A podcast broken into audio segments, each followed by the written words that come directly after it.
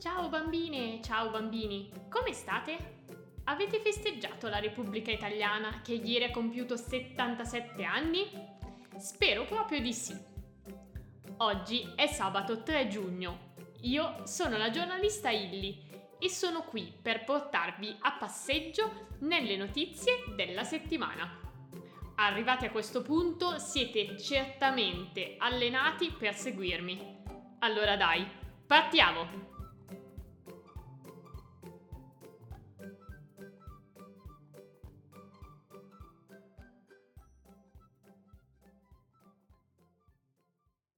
Venezia, verde fluo. Domenica mattina i veneziani si sono alzati, hanno aperto le finestre e si sono accorti che l'acqua del canale grande era verde fluo. Sì, avete capito bene. La grossa chiazza color evidenziatore è comparsa all'altezza del ponte di Rialto, uno dei simboli di Venezia. E poi, con il passare delle ore, si è allargata anche ad altri canali vicini, Subito sul posto sono intervenuti i vigili del fuoco e l'Agenzia regionale per la prevenzione e protezione ambientale, che ha preso un po' d'acqua per analizzarla. Secondo i test che sono stati eseguiti dagli esperti, a colorare l'acqua dei canali è stata la fluoresceina, un colorante in polvere che normalmente viene sciolto nei tubi delle fognature quando bisogna capire il punto esatto in cui c'è una perdita d'acqua. Ok, ma come c'è finita dentro al canale più importante di Venezia? Eh, appunto, è quello che si stanno chiedendo tutti e per ora una risposta ancora non c'è. Potrebbe essersi trattato solo di un incidente, magari la fluoresceina è uscita per sbaglio dai tubi di qualche abitazione. Qualcuno ha pensato invece a un gesto di ultima generazione, il gruppo di ragazzi che pittura con vernici lavabili monumenti e opere d'arte per spingere il governo italiano a fare di più contro la crisi climatica. Questa volta però ultima generazione non c'entra niente. Visto che in città si sta svolgendo un importante evento artistico chiamata Biennale, altri hanno pensato allora che poteva trattarsi di un'opera d'arte molto creativa, simile a quella proposta nel 1968 da un artista argentino, che pensate un po' aveva colorato di verde fluo il Canal Grande, proprio durante la Biennale di Venezia. Potrebbe anche essere stato uno scherzo, fatto da qualche simpaticone, e anche in questo caso non sarebbe la prima volta che Venezia resta vittima di scherzi e idiozie più o meno gravi compiute dal turista di turno. Insomma, le ipotesi sono tante e solo le forze dell'ordine che stanno indagando potranno risolvere il mistero. Nell'attesa si può stare tranquilli, perché questa sostanza, che non è tossica ma soltanto molto vistosa, scomparirà nel giro di qualche giorno, riportando Venezia a colori più sobri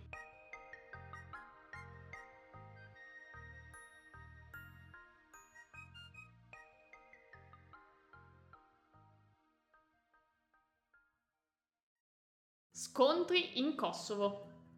Il Kosovo è un piccolo paese della penisola balcanica, la regione che sta dall'altra parte del mare Adriatico.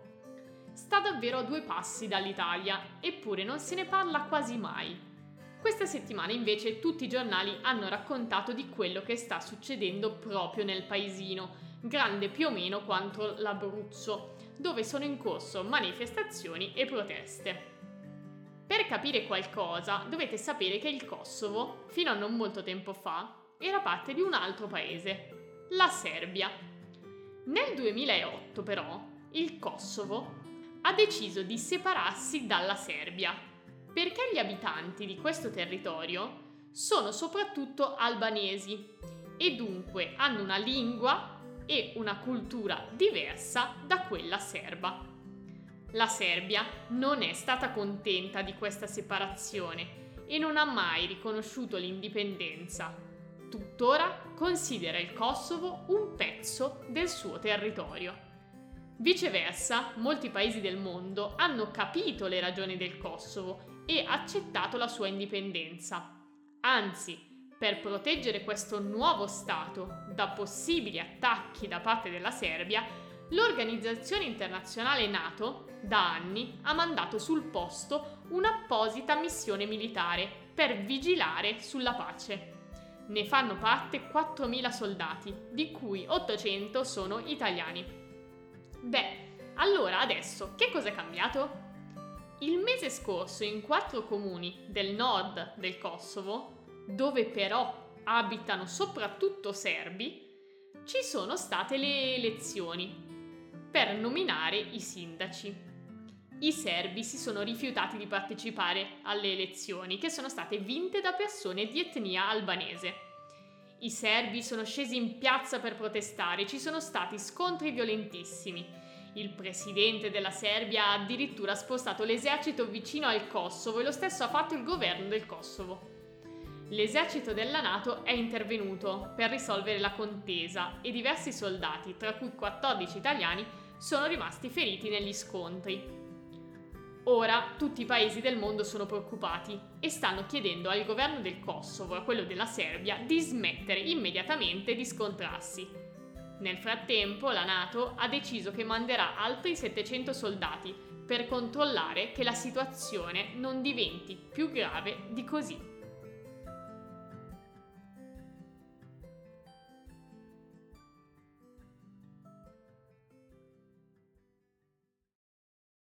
L'alluvione e la spazzatura.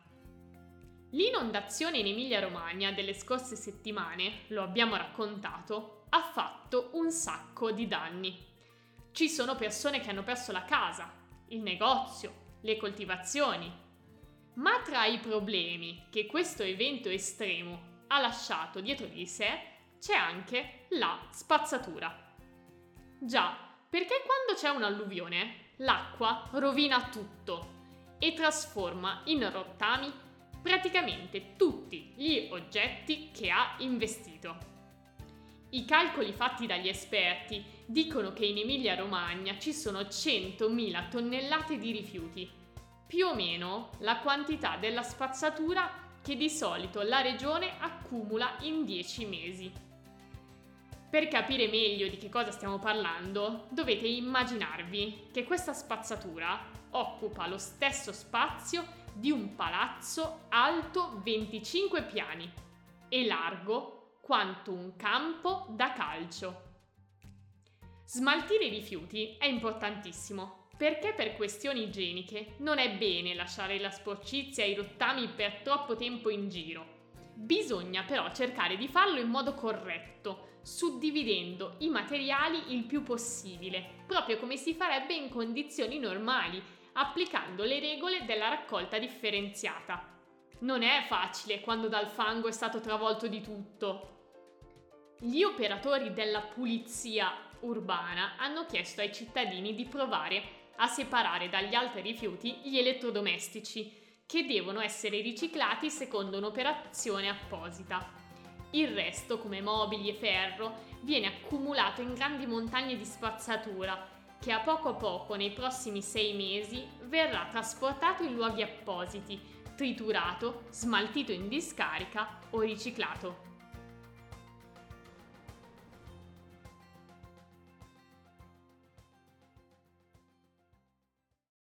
L'italiano in mostra. Per la prima volta l'italiano è stato messo in mostra il primo giugno è stato inaugurato un vero e proprio museo dedicato alla nostra lingua. Il suo nome è Multi, che sta per Museo Multimediale della Lingua Italiana. Ed è un museo digitale e gratuito che si visita soltanto online sul sito multi.unipv.it.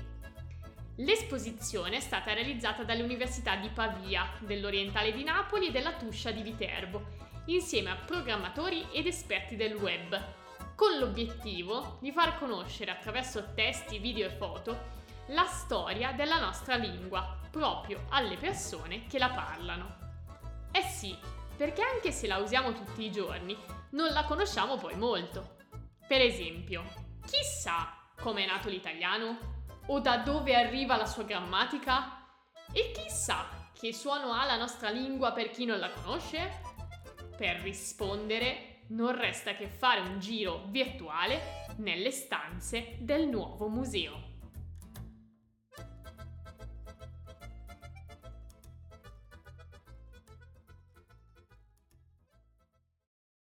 Pappagalli in video call. I pappagalli sono animali molto socievoli e per stare bene hanno bisogno di essere in compagnia. Quando sono liberi in natura, questi uccelli vivono in grandi stormi e tutto va bene. Invece i pappagalli che abitano in una casa come animali domestici spesso si annoiano e si sentono soli. Per questo la Northeastern University ha coinvolto 18 pappagalli domestici in un esperimento. Gli scienziati hanno insegnato agli uccelli come fare una videochiamata e hanno messo ciascuno di loro in collegamento digitale con altri due o tre pappagalli. A questo punto ogni pappagallo è stato lasciato solo a decidere se e chi voleva chiamare per avvertire il proprietario di portargli un telefono, il pappagallo doveva suonare un campanello. Poi usava il becco per toccare la foto dell'amico pappagallo che voleva chiamare. E la telefonata prendeva il via. Beh, non ci crederete, ma in tre mesi i ricercatori hanno scoperto che le videochiamate piacciono tantissimo ai pappagalli, che a distanza chiacchierano tra loro, cantano e si mostrano l'un l'altro i giocattoli.